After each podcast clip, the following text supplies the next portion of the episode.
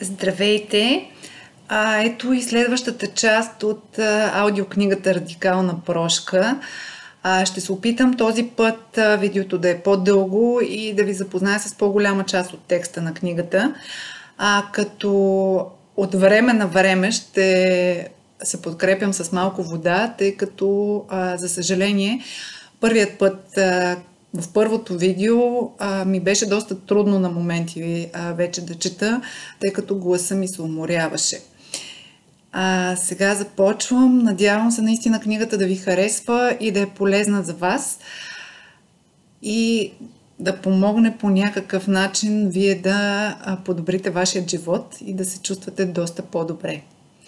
Ето, че продължавам. А, това все още е първата глава историята на Джил. Но на втория ден, когато отново започнахме да говорим за проблема на сестра ми, реших, че вече е време да се опитам да приложа подхода на радикалната прошка. За целта Джил трябваше да разгледа с отворено сърце възможността, че за, за, за завесата на очевидното ставаше още нещо. Някакъв осмислен процес. Божествен замисъл – Ала сестра ми се беше вживяла твърде много в ролята на жертва и не бях сигурен дали ще успее да чуе едно тълкуване на поведението на Джеф, което ще й отнеме тази роля. И все пак, когато тя за пореден път започна да преразказва своята история, най-сетне се реших да се намеся и я попитах нерешително. А, Джил, искаш ли да погледнеш на тази ситуация от друга страна? Ще можеш ли да бъдеш достатъчно открита и да чуеш друго тълкуване на ставащото?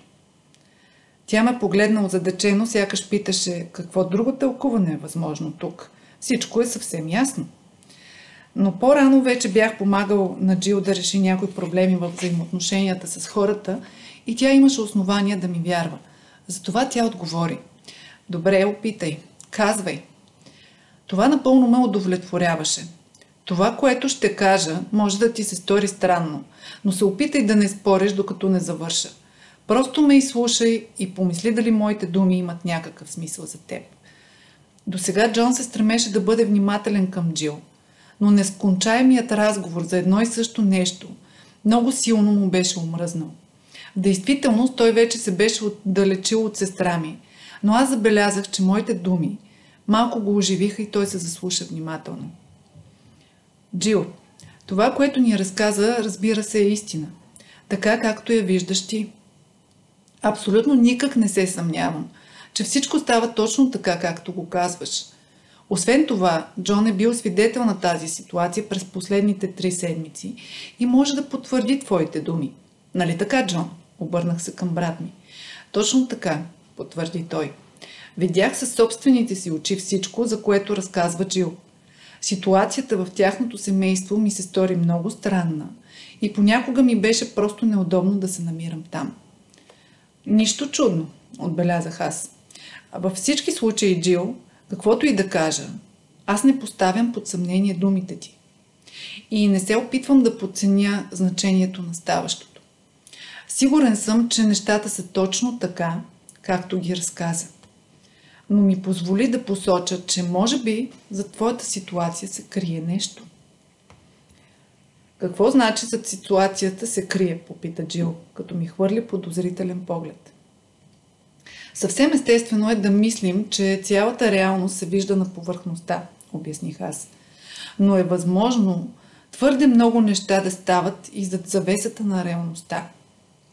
Ние не ги виждаме, тъй като нашите пет чувства не са предназначени за подобна задача. Но това не значи, че всичко се ограничава до очевидното. Да вземем, например, твоята ситуация, продължих аз.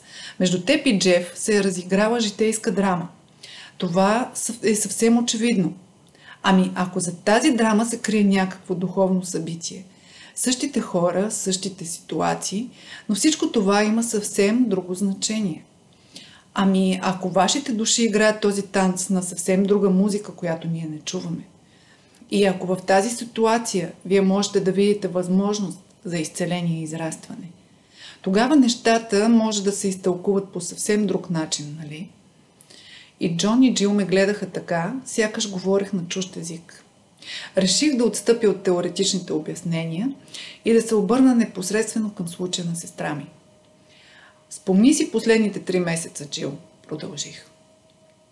Какво чувстваше най-често, когато виждаше с каква любов се отнася Джеф към своята дъщеря Лорейн? Най-често ме обхващаше яд, отговори тя и като помисли добави. Разочарование. След това, след дълга пауза, сестра ми продължи. И тъга много ми е мъчно. Очите й се напълниха с сълзи.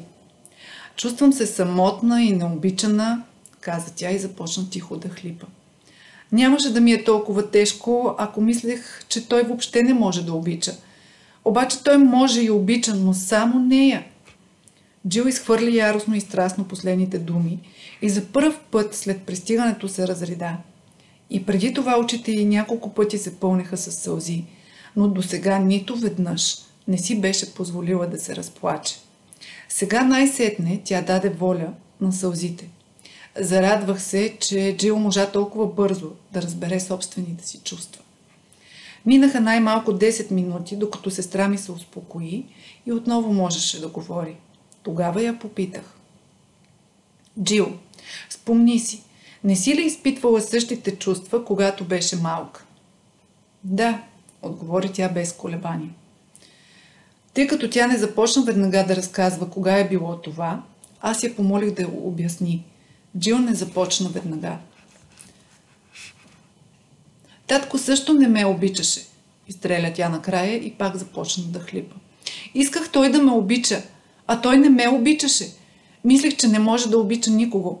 А после, Колин, видях как се отнася той към дъщеря ти. Нея татко я обичаше. И защо не обичаше мен, дявол, да го вземе? Извиквайки тези думи, тя удари си умрук по масата и отново се разплака.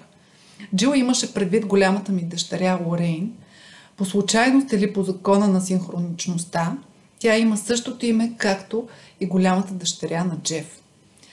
Тук в книгата се обяснява закона на синхроничността, т.е. самата дума синхроничност, понятие въведено от Карл Густав Юнг, представлява явление на уж случайни съвпадения в живота ни, но случайността е само привидна, а синхроничните явления са причинени от ментално-емоционалния ни когнитивен живот. След като си поплака, Джил се почувства много по-добре.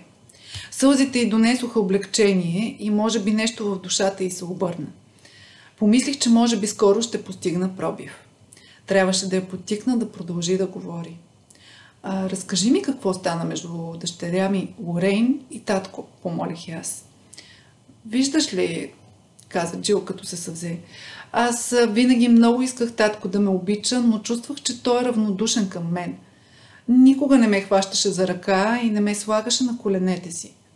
Струваше ми се, че нещо в мен не е както трябва. Когато пораснах, мама ми каза, че татко въобще не е способен да обича дори нея. И тогава горе-долу се примирих с това, продължи тя.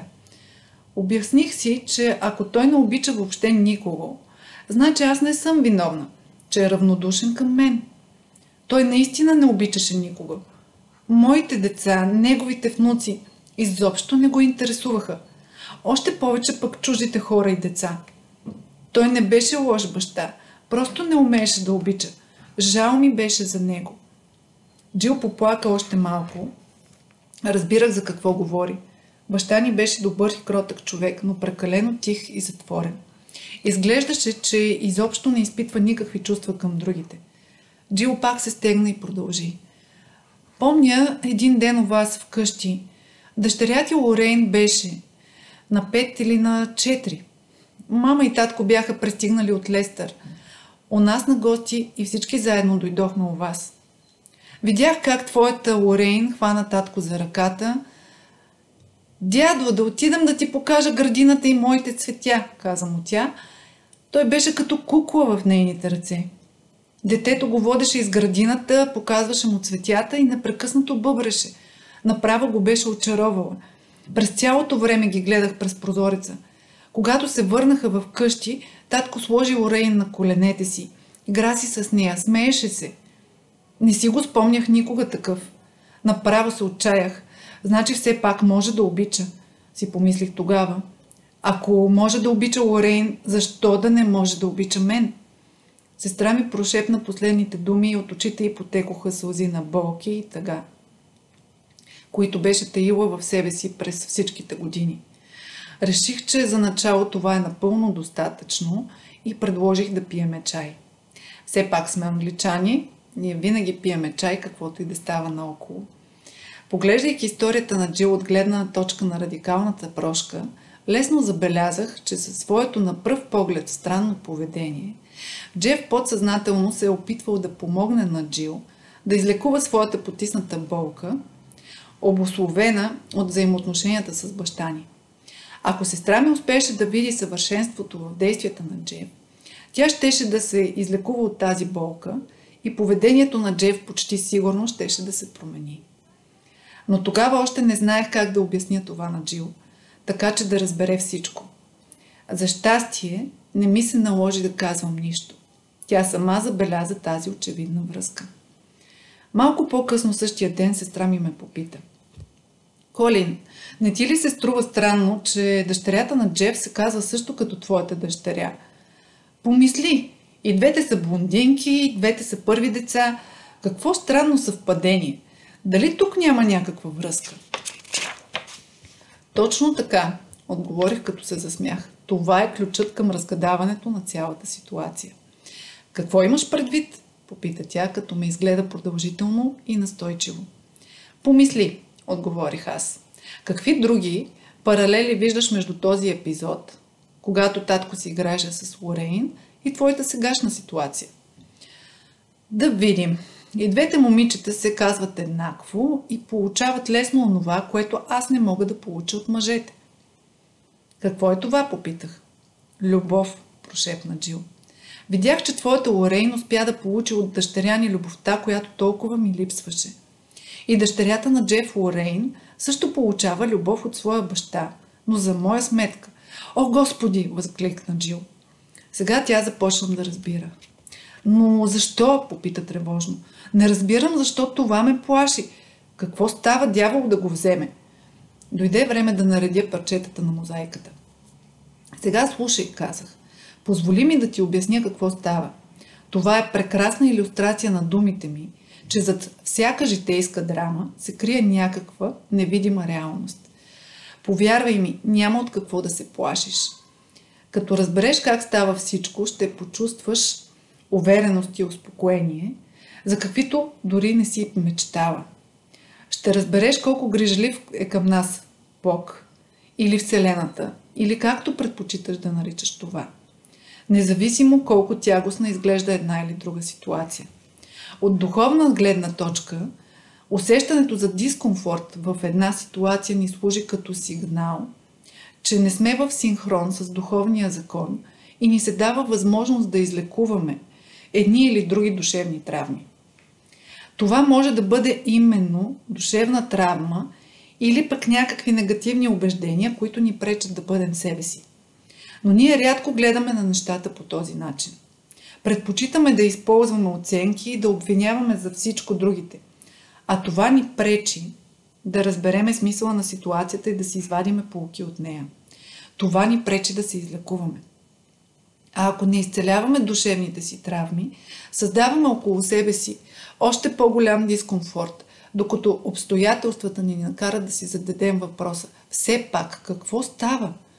Понякога, за да обърне внимание на ставащото, на човек му трябва силно разтърсване или нетърпима болка. Такова разтърсване може да бъде, например, една смъртоносна болест, но дори пред лицето на смъртта мнозина не виждат, че онова, което става, им дава възможност за изцеление. В твоя случай, продължих аз, трябва да излекуваш болката, предизвикана от това, че баща ни никога не е проявявал любовта си към, себе, към теб. Извинявайте. Именно тук е коренът на сегашната ти болка и дискомфорт. Тази болка се е събуждала вече в различни ситуации, но тъй като никога не си виждала възможността за изцеление, всичко си е оставало по-старому. Затова всяка нова възможност да видиш своя проблем и да се освободиш от него е дар. Ще спра за малко. Дар? Попита Джил. Казваш, че това е дар, тъй като в тази ситуация се крие послание за мен. Послание, което бих могла да получа много отдавна, ако бях забелязала всичко. Да, отговорих. Ако беше го забелязала по-рано, веднага щеше да се почувстваш по-комфортно. И сега нямаше да ти се наложи да минеш през същото. Но това не е толкова важно и сега не е късно. Ти видя колко съвършена е твоята ситуация и няма да развиеш смъртоносна болест, за да разбереш всичко, както правят много хора. Ти улови същината и заедно с разбирането при теб ще дойде изцелението. Нека ти разкажа какво точно е станало и как е повлияло на твоят живот до сега.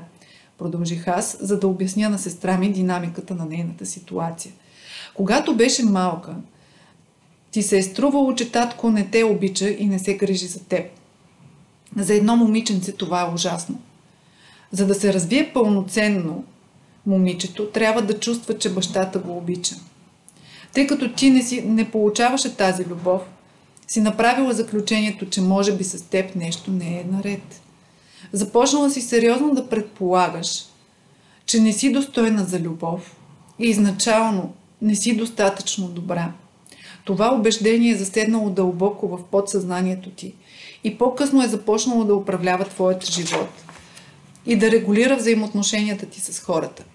С други думи, животът винаги е отразявал твоето подсъзнателно убеждение, че не си достатъчно добра и те е поставил в ситуации на практика, потвърждаващи, че действително не си достатъчно добра. Животът винаги дава потвърждения на нашите убеждения. В детството болката, че не можеш да спечелиш разположението на баща ни, е била нетърпима за теб. Затова си потиснала една част от тази болка, а друга част си изтласкала. Човек знае за потиснатите емоции, но ги държи под контрол. А изтласканите емоции са скрити толкова дълбоко в подсъзнанието, че изобщо не знаеш за тяхното съществуване.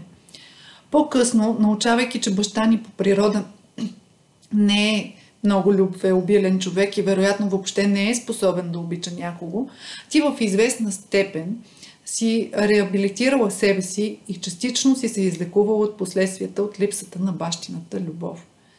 Очевидно си се освободила от част от потиснатата болка и отчасти си се отказала от убеждението, че не си достой, достойна за любов. В края на краищата, ако той изобщо не обича никого, значи ти нямаш вина, че не обича и теб. След това става разтърсващо събитие, което те връща в изходната точка. Когато виждаш как нежно се отнася татко към дъщеря ми Лорейн, ти отново затвърждаваш първоначалните си убеждения. Ти си си казала, значи баща ни може да обича, но не и мен. Явно причината е в мен. Аз не съм достатъчно добра за татко и никога няма да бъда достатъчно добра за нито един мъж. От този момент постоянно си създавала в живота си ситуации, потвърждаващи, че не си достатъчно добра. Но как, прекъсна ме Джил? Не виждам в какво не съм била достатъчно добра. А как се развиха отношенията с първият ти мъж Хенри? Джил беше омъжена за Хенри, бащата на нейните четири деца в продължение на 15 години. До голяма степен не е лошо, но той постоянно ми изневеряваше – Постоянно търсеше възможност да прави секс с други жени и това ужасно ме потискаше. Именно. И в тази ситуация си го възприела, възприемала е като мъчител, а себе си като жертва. Макар, че в действителност ти сама си привлякла този човек в живота си. Именно защото дълбоко в себе си си знаела. Той ще ти даде достатъчно потвърждение, че не си достатъчно добра. Като ти е изневерявал, той е доказвал, че твоята самооценка е вярна. Да не искаш да кажеш, че сега трябва да му благодаря за това? Е, не е дявол да го вземе, каза тя, смейки се, но без да може да скрие гнева си. Но Хенри наистина е поддържал в теб това убеждение, нали? Отбелязах аз. Ти си била толкова недобра, че той постоянно е трябвало да търси други жени, да търси нещо повече. Ако той действаше по друг начин – ако не ти изневеряваше и се отнасяше към теб така все едно си напълно добра, ти щеше да създадеш някаква друга драматична ситуация, за да потвърдиш твоите убеждения. Макар мнението ти за себе си да не е вярно, то ти пречи да бъдеш достатъчно добра. От друга страна, продължих аз, ако това се беше, ако тогава, извинявайте, се беше излекувало от твоята болка и се беше отказала от убеждението, че не си достатъчно добра, Хенри веднага щеше да престане да ухажва твоите приятелки. А ако не беше престанал, ти с радост щеше да го оставиш и да си намериш друг мъж, за когото да бъдеш добра. Ние винаги създаваме около себе си реалност в съответствие с собствените ни убеждения. Ако искаш да разбереш какви са твоите убеждения, огледай се какво става около теб. Животът винаги отразява нашата гледна точка. Очевидно Джил беше малко задачена, затова реших да повторя някои неща. Всеки път, когато Хенри е започвал нова авантюра, той ти е давал нова възможност да излекуваш своята болка, че татко не те е обичал. Той ти е демонстрирал твоето убеждение, че никога няма да бъдеш достатъчно добра за нито един мъж. Когато това се е случило първите няколко пъти, може да ти е ставнало много болно и обидно.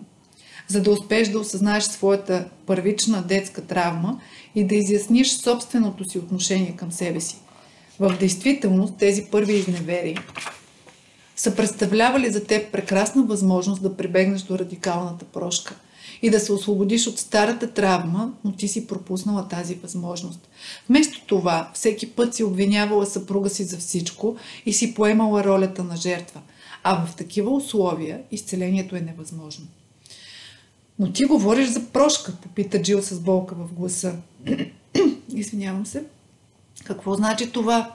Че е трябвало да му простя, че преласти най-добрата ми приятелка изобщо спаса всички, които нямаха нищо против – това значи, че тогава той ти е дал възможност да си спомниш за болката, която те измъчвала от детството и да осъзнаеш кои представи за себе си тровят живота ти. Така той ти е дал шанс да разбереш и да промениш своите убеждения и по този начин да излекуваш детската травма. Това имам предвид, когато говоря за прошка. Нима не виждаш, Чил, че Хенри заслужава прошка. Да, мисля, че заслужава, отговори сестра ми. Той само отрази моите убеждения, които са се сформирали вследствие на това, че не съм получила бащи на любов. Хенри просто е потвърждавал моето убеждение, че не съм достатъчно добра. Така ли? Точно така. И тъй като Хенри ти е дал тази възможност, той заслужава благодарност. Дори повече, отколкото мислиш сега.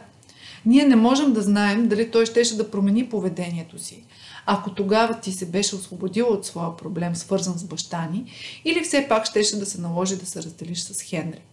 Но в всички случаи бившият ти съпруг е можел много да ти помогне.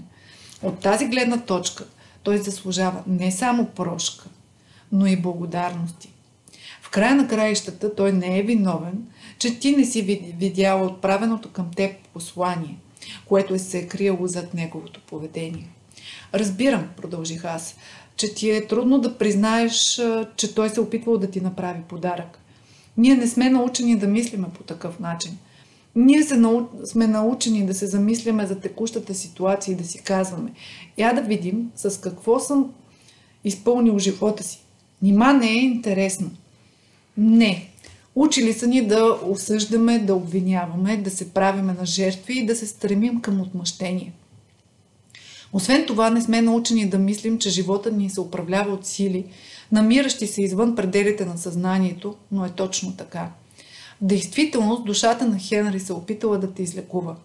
Външно е изглеждало, че той просто следва сексуалните си пристрастия, но неговата душа, работейки заедно с твоята душа, е решила да използва това пристрастие за твоето духовно израстване. Работата на радикалната прошка – е насочена именно към призванието, извинявам се, признаването на този факт. Целта на радикалната прошка е човек да види истината, която се крие зад повърхността на видимите събития и да намери любовта, която съществува във всяка ситуация. Почувствах, че разговорът за Чев ще помогне на Джил да разбере по-добре тези принципи, затова казах. Нека още веднъж да си спомним, за Джеф и да видим как се прилагат тези принципи към вашите взаимоотношения. В началото на вашия съвместен живот Джеф беше много нежен към теб. Беше много влюбен, правеше всичко за теб и за всичко разговаряше с теб. Външно животът на Джеф вървеше доста добре, но обърни внимание, че тази ситуация не е отговаряла на твоите представи за себе си. Според твоите убеждения, мъжът не е трябвало да проявява толкова много любов към теб.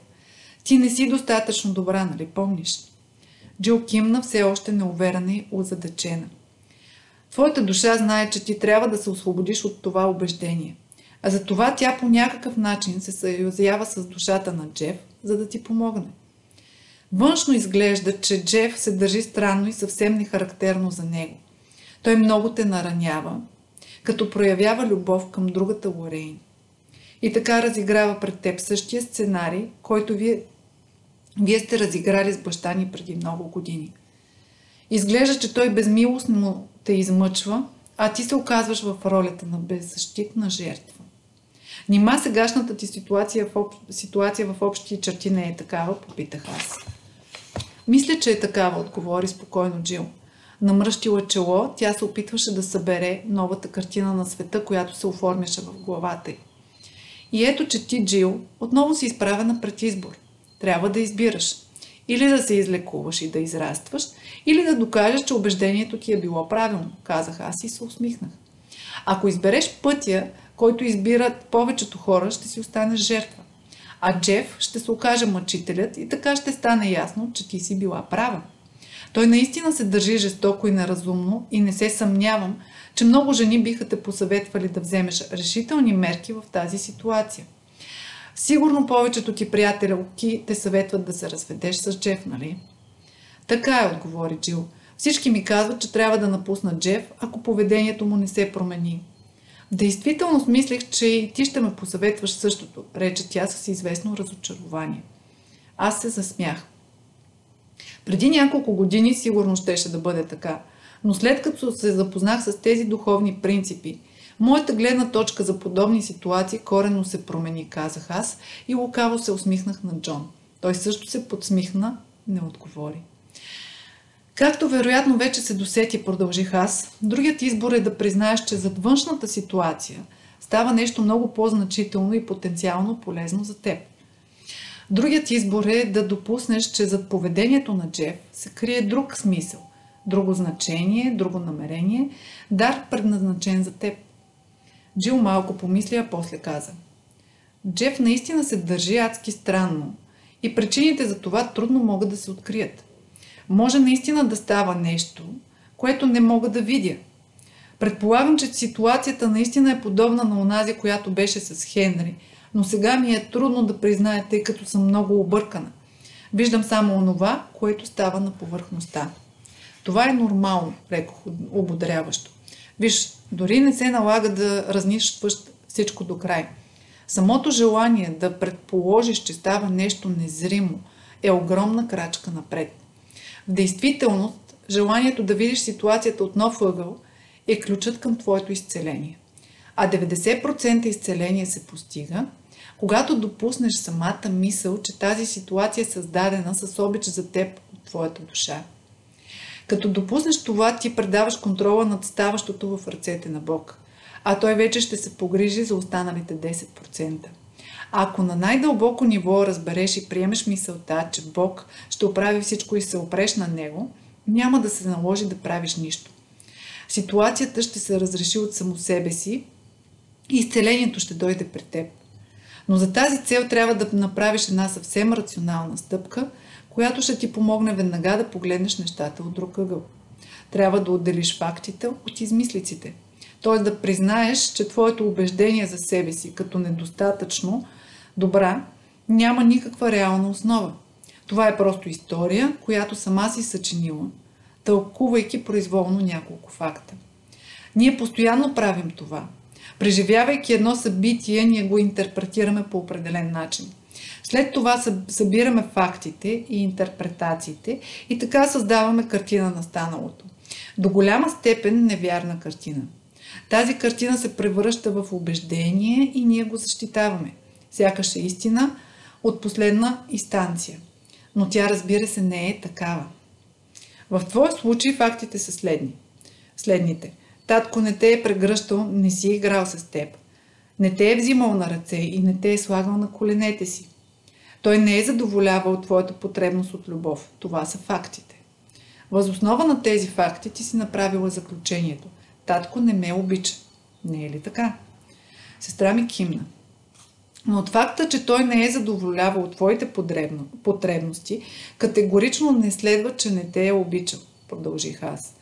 Това е твоята интерпретация. Лъжлива интерпретация. При него половите импулси бяха дълбоко потиснати и всяка форма на близост го е плашила. Ние добре знаехме това. Може би просто не е умел да изрази своята любов така, както си искала ти. Помниш ли онази прекрасна къщичка за кукли, която той ти направи веднъж за коледа? Виждах го как вечер часове наред работеше над нея, докато ти спеше. Може би просто не е знаел друг начин да прояви любовта си към теб. Не искам да оправдавам баща ни или да убеждавам теб, че твоите думи и чувства не са верни. Просто се опитвам да демонстрирам характерната за всички нас пагубна склонност да приемаме своите интерпретации за истината. След това, възоснова на същите факти и на своята интерпретация, че татко не ме обича, ти си направила следващото смело допускане. Това е моя вина. Сигурно при мен нещо не е наред. А това е още по-голяма лъжа от първото допускане. Съгласна ли си? Джил кимна. Няма нищо чудно, че си стигнала до този извод, тъй като този ход на мисли е характерен за децата, продължих аз. На децата им се струва, че светът се върти около тях. Затова, ако нещо не върви както детето би искало, то винаги смята, че е виновно за това. Именно то. Когато такава мисъл му дойде за пръв път в главата, детето изпитва силна душевна болка. За да се освободи от нея, той изтласква тази мисъл в подсъзнанието, но в резултат става още по-трудно да се освободи от нея. Така, като пораснем, ние продължаваме да оставаме в плен на невярната идея, че нещо с мен не е наред и аз съм виновен за всичко. Всеки път, когато някоя ситуация събужда спомени за потиснатата болка или за свързани с нея представи, това предизвиква в нас емоционална регресия. Ние чувстваме и се държим точно като детето, което е трябвало за първи път да преживее тази болка. Именно това е станало, когато си видяла как моята Лорейн е успяла да събуди любов в баща ни. Ти беше вече на 27 години, но в този момент, чрез регресия, си се върнала до нивото на две годишно момиченце, на което му се струва, че не го обичат и което напълно е затънало в детските си разочарования. Същата ситуация разиграваш и сега, но този път в взаимоотношенията с съпруга ти. Ти градиш своите взаимоотношения, опирайки се на изводите, които е направило едно-две годишно дете и в действителност са абсолютно неоснователни, казах в заключение. Разбираш ли това, Джил? Да, разбирам, отговори тя. Направила съм глупави изводи, основавайки се на тези подсъзнателни убеждения, така ли? Да, но това е станало, когато си била наранена и си била още съвсем малка, за да постъпваш по-разумно, казах аз. Ти привидно си се освободила от болката, като си я изтласкала в подсъзнанието, но въпреки това, неверните убеждения са продължили да управляват твоят живот на подсъзнателно ниво. Тогава твоята душа е решила да ти предложи в живота драма, която да ти помогне отново да осъзнаеш своите погрешни убеждения. Така си получила възможност да се излекуваш. Ти сама си привличала хора, които са те карали да погледнеш в лицето собствената си болка и да опресниш опита от детството. Продължих аз. Именно това прави сега Джеф. Разбира се, не твърдя, че го прави съзнателно. Не, сигурно той е не по-малко задачен от своето поведение. Пом, помни, това е взаимодействие между душите. Неговата душа знае за твоята детска болка и разбира, че ти няма да се освободиш от нея, ако не преминеш отново през този опит. О, възкликна Джил, въздъхвайки дълбоко. За първ път, откакто започнахме да говорим за тази ситуация, нейното тяло се отпусна. Разбира се, това е съвсем необичайен за мен поглед на нещата, но знаеш ли, поулекна ми. Като че ли след нашия разговор от раменете ми падна тежък товар. Защото се е променило твоето енергийно поле, обясних аз. Само си представи колко енергия е трябвало да влагаш, за да опресняваш в паметта си този епизод с баща ни и Лорейн. Добави енергията за възпиране на болката и обидата, свързани с тази история. Днес част от тази болка си отиде заедно с сълзите. А ти току-що призна, че цялата история е измислена. Представям си колко леко трябва да ти стане сега. Освен това си изразходвала твърде много енергия за Джеф. За това той да не бъде такъв какъвто трябва да е. За това ти да не си такава каквато трябва. За това да оставаш жертва и така нататък. Дори само желанието да видиш ситуацията в нова светлина се оказва достатъчно да, се освобод... да освободиш цялата тази енергия и да използваш за себе си. Не е чудно, че се почувства по-добре, казах накрая и се усмихнах. А какво щеше да стане, ако не бях разбрала какво се крие зад нашата ситуация с Джеф и просто го бях напуснала, попита Джил. Твоята душа щеше да намери друг човек, който щеше да ти помогне да се излекуваш, отговорих, без да се замислям. Но нали не го напусна? Вместо това пристигна тук. Трябва да разбереш, че това идване не е било случайно. В тази система няма място за случайности. Ти, или по-точно твоята душа, си предприела това пътуване, точно за да си дадеш възможност да анализираш динамиката на своите взаимоотношения с Джеф. Твоята душа те доведе тук, а душата на Джон е решила да направи това пътуване именно сега, за да може ти да дойдеш с него. А какво да мисля за двете Лорейн, попита Джил. Как да разбирам всичко това? Не може да е било просто съвпадение. За съвпадение в тази система също няма място. Просто твоята душа и душите на другите хора заедно са замислили тази ситуация. И много умело са задействали в нея две различни Лорейн, сега и тогава. По подходящ, по-подходящ ключ не може да се измисли. Трудно е да си представиш, че това не е било уредено нарочно, нали? И какво да правя сега, попита Джил. Да, наистина ми стана по-леко, но какво да правя?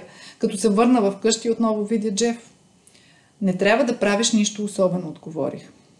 За напред е, е по-важно как се чувстваш. Разбрали, че не си жертвата. Разбрали, че Джеф не е мъчител. Разбрали, че точно тази ситуация ти е била нужна.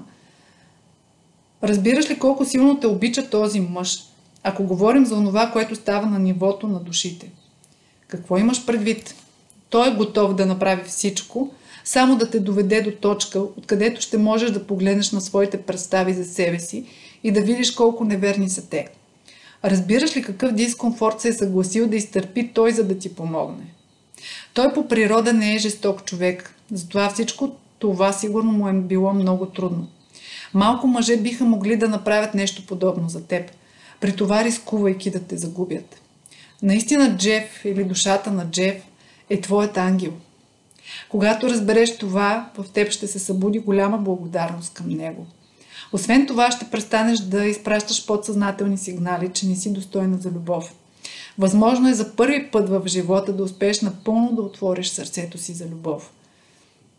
Ще простиш на Джеф, тъй като ще ти стане съвсем ясно, че в живота ви не е станало нищо лошо. Ситуацията е била съвършена във всички отношения.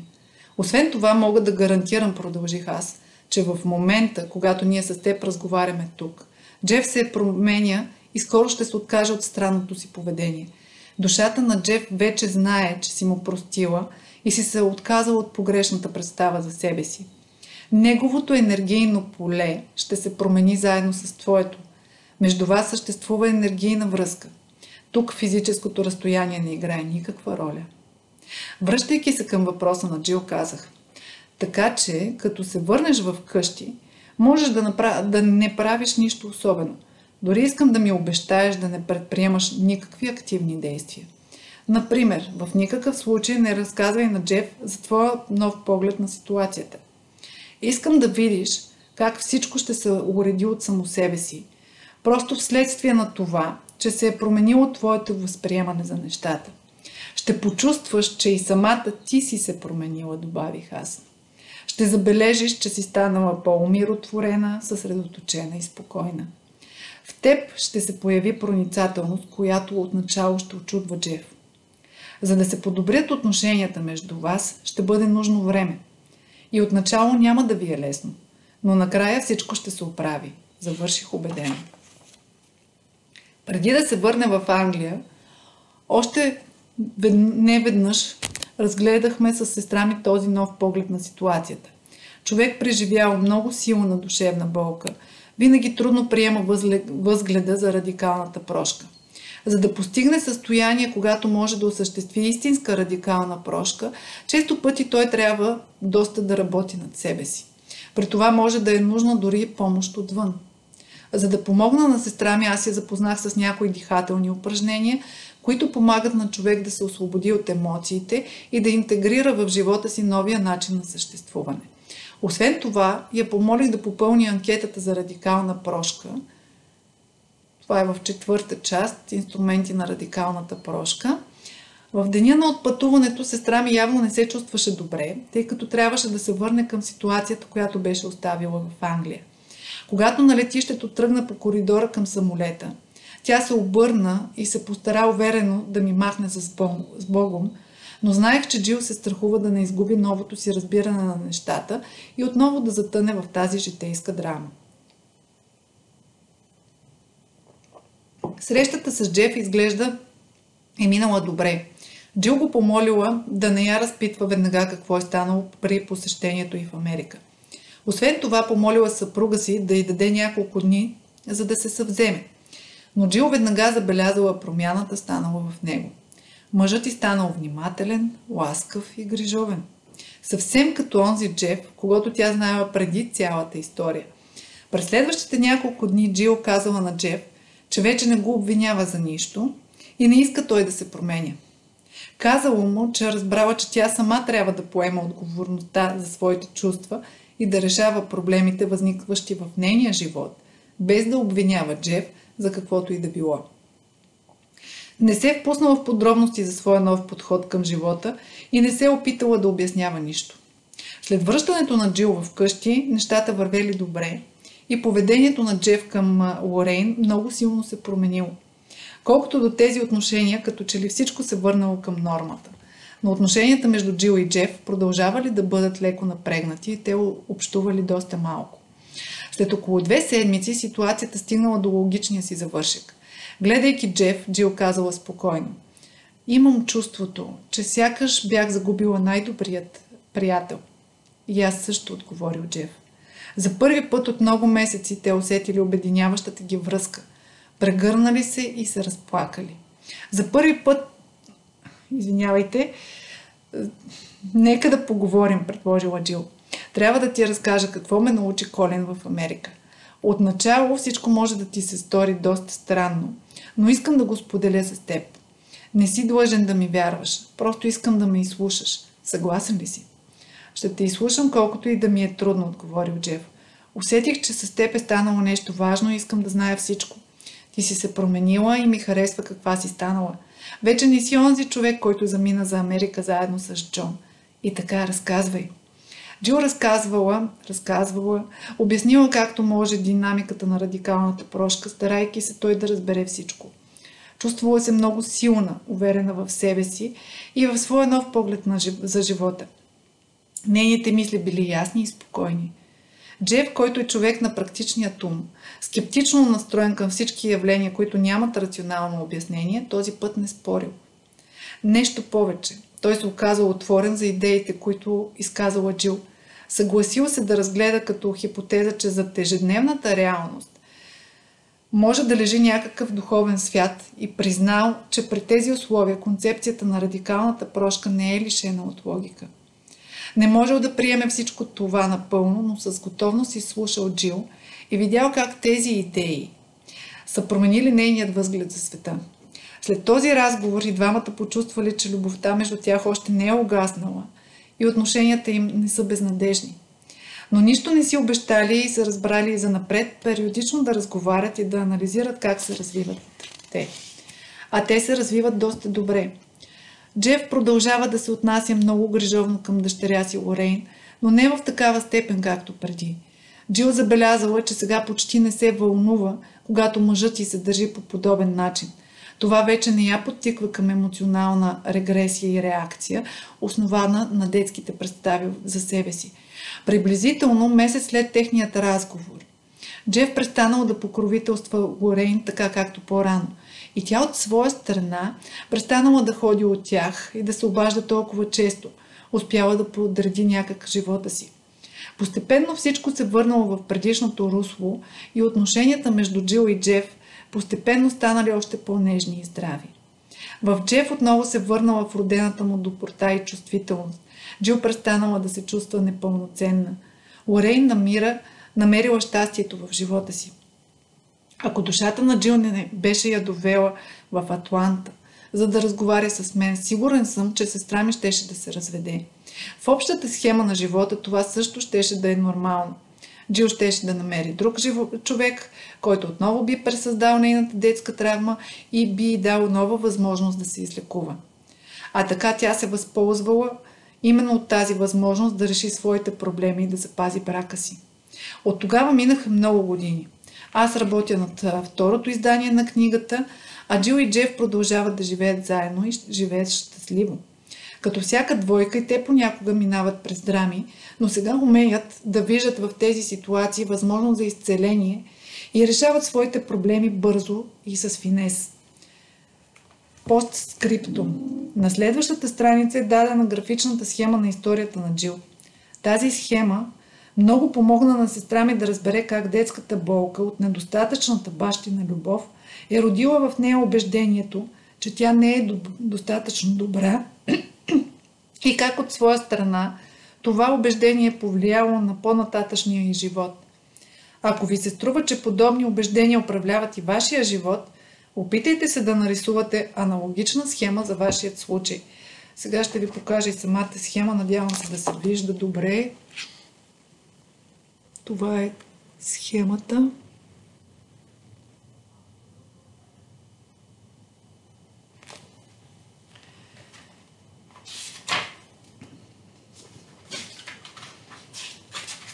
И в случая преминаваме към част 2, глава 2, като част 2 са разговори за радикалната прошка, глава 2 са изходните допускания. Всички теории са изградени върху едни или други изходни допускания и за нас е много важно да разберем духовните основи, върху които се градят теорията и практиката на радикалната прошка. Но преди да ги разгледаме, трябва да отбележим, че дори най-разпространените теории стъпват върху допусканията, които имат много малко надежни доказателства. Например, знаете, например, знаете ли, че няма никакви доказателства за еволюционната теория на Дарвин – по такъв начин тази теория като цяло представлява една от най-големите хипотези в историята на науката. Тя служи за основа на цялата биология. Онзи фундамент, върху който стъпват нашите общо приети научни истини. Но от факта, че няма нито едно доказателство, което да потвърждава тази теория, не следва, че тя е погрешна или безполезна. Същото може да се каже и за стигналите до нас от дълбините на вековете основни хипотези за Бог, за човешката природа и за духовния свят. Макар да има много малко научни доказателства, че те са верни, хората векове наред ги приемали като универсални истини или принципи, върху които са стъпили много велики духовни традиции в целия свят. Същите хипотези слушат, служат за основа на радикалната прошка. В тази глава ще намерите само кратко и в известни отношения ограничено описание на изходните допускания, залегнали в основата на радикалната прошка. И все пак това е напълно достатъчно, за да разберем логиката на изложенето на следващите страници. Тези допускания са по-пълно разгледани по-нататък в книгата. Допускания. Въпреки разпространените на Запад представи, ние не сме хора, които периодично преживяват духовен опит. Ние сме духовни същества, които преживяват човешкия опит. Много важна и радикална разлика. Ние имаме смъртни тела, но и вечни души, които остават след смъртта. Макар нашите чувствени усещания да говорят, че сме отделни индивиди, всички сме едно. Всеки от нас представлява индивидуалните вибрации на едно цяло. Като вибрации ние живеем едновременно в два свята – в света на божествената истина и в човешкия свят. Ние сме решили напълно да почувстваме енергията на човешкия свят, за да излекуваме травмите на нашата душа. Особено травмата, обословена от представата, че сме отделени от Бог. Когато нашия дух е бил заедно с Бог, ние сме експериментирали с мисълта за възможно отделно битие. Затънали сме в този експеримент и той се е превърнал в иллюзия. Понякога я наричат сън, където живеем и днес. Това е иллюзия, тъй като в действителност не сме се отделяли. Само ни се струва, че това е станало. Трябва да се излекуваме преди всичко от представата, че сме отделени от Бог. Именно за това сме тук. Чрез механизмите на изтласкване и проекция, егото ни защитава от колосалното чувство за вина, което изпитваме, представяйки си, че сме се отделили от Бог, както и от страха пред Божия гняв. Тук има насочване към седма глава, която по-нататък ще ви прочета.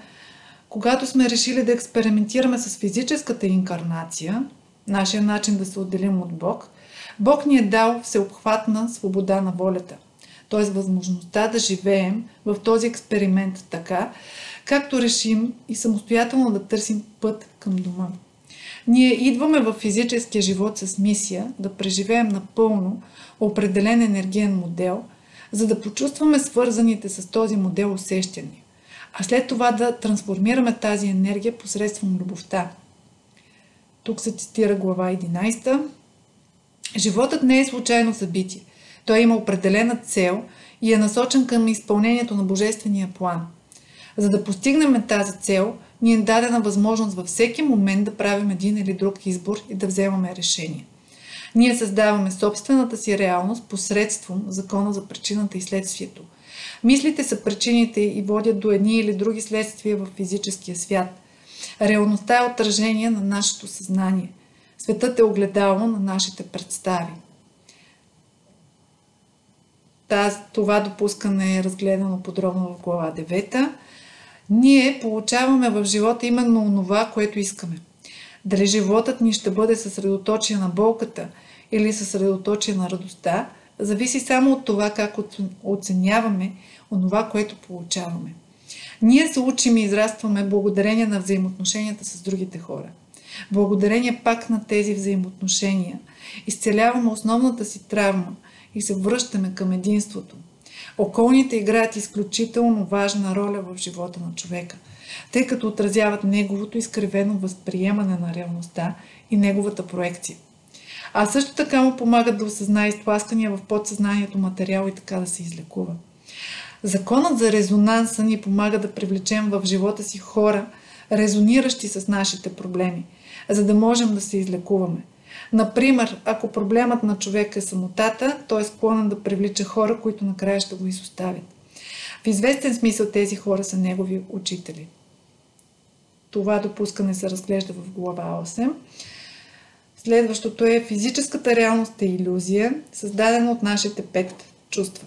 Материята се състои от взаимно свързани енергийни полета, вибриращи с различна чистота. Това се разглежда в глава 13. Мисля да спра до тук, тъй като следващата трета глава отново е доста дълга. И това, което а, бих искала да отбележа преди да приключа самото видео, а, схемата, която ви показах, а, ще я публикувам в Instagram профила си, ако някой желая да я види а, не наобратно а, и да се възползва от нея. А, също така м- ще се постарая някои неща от книгата да ги изкоментирам от а, друга гледна точка, а, защото не всеки вярва в а, Бог, не всеки вярва в прераждания, а, не всеки а, въобще вярва в такива неща, а, които се разглеждат в а, самата книга. А, така че вземете това, кое, което най-добре резонира за вас и ако по някакъв начин ви помогне, бих се радвала. Лек ден!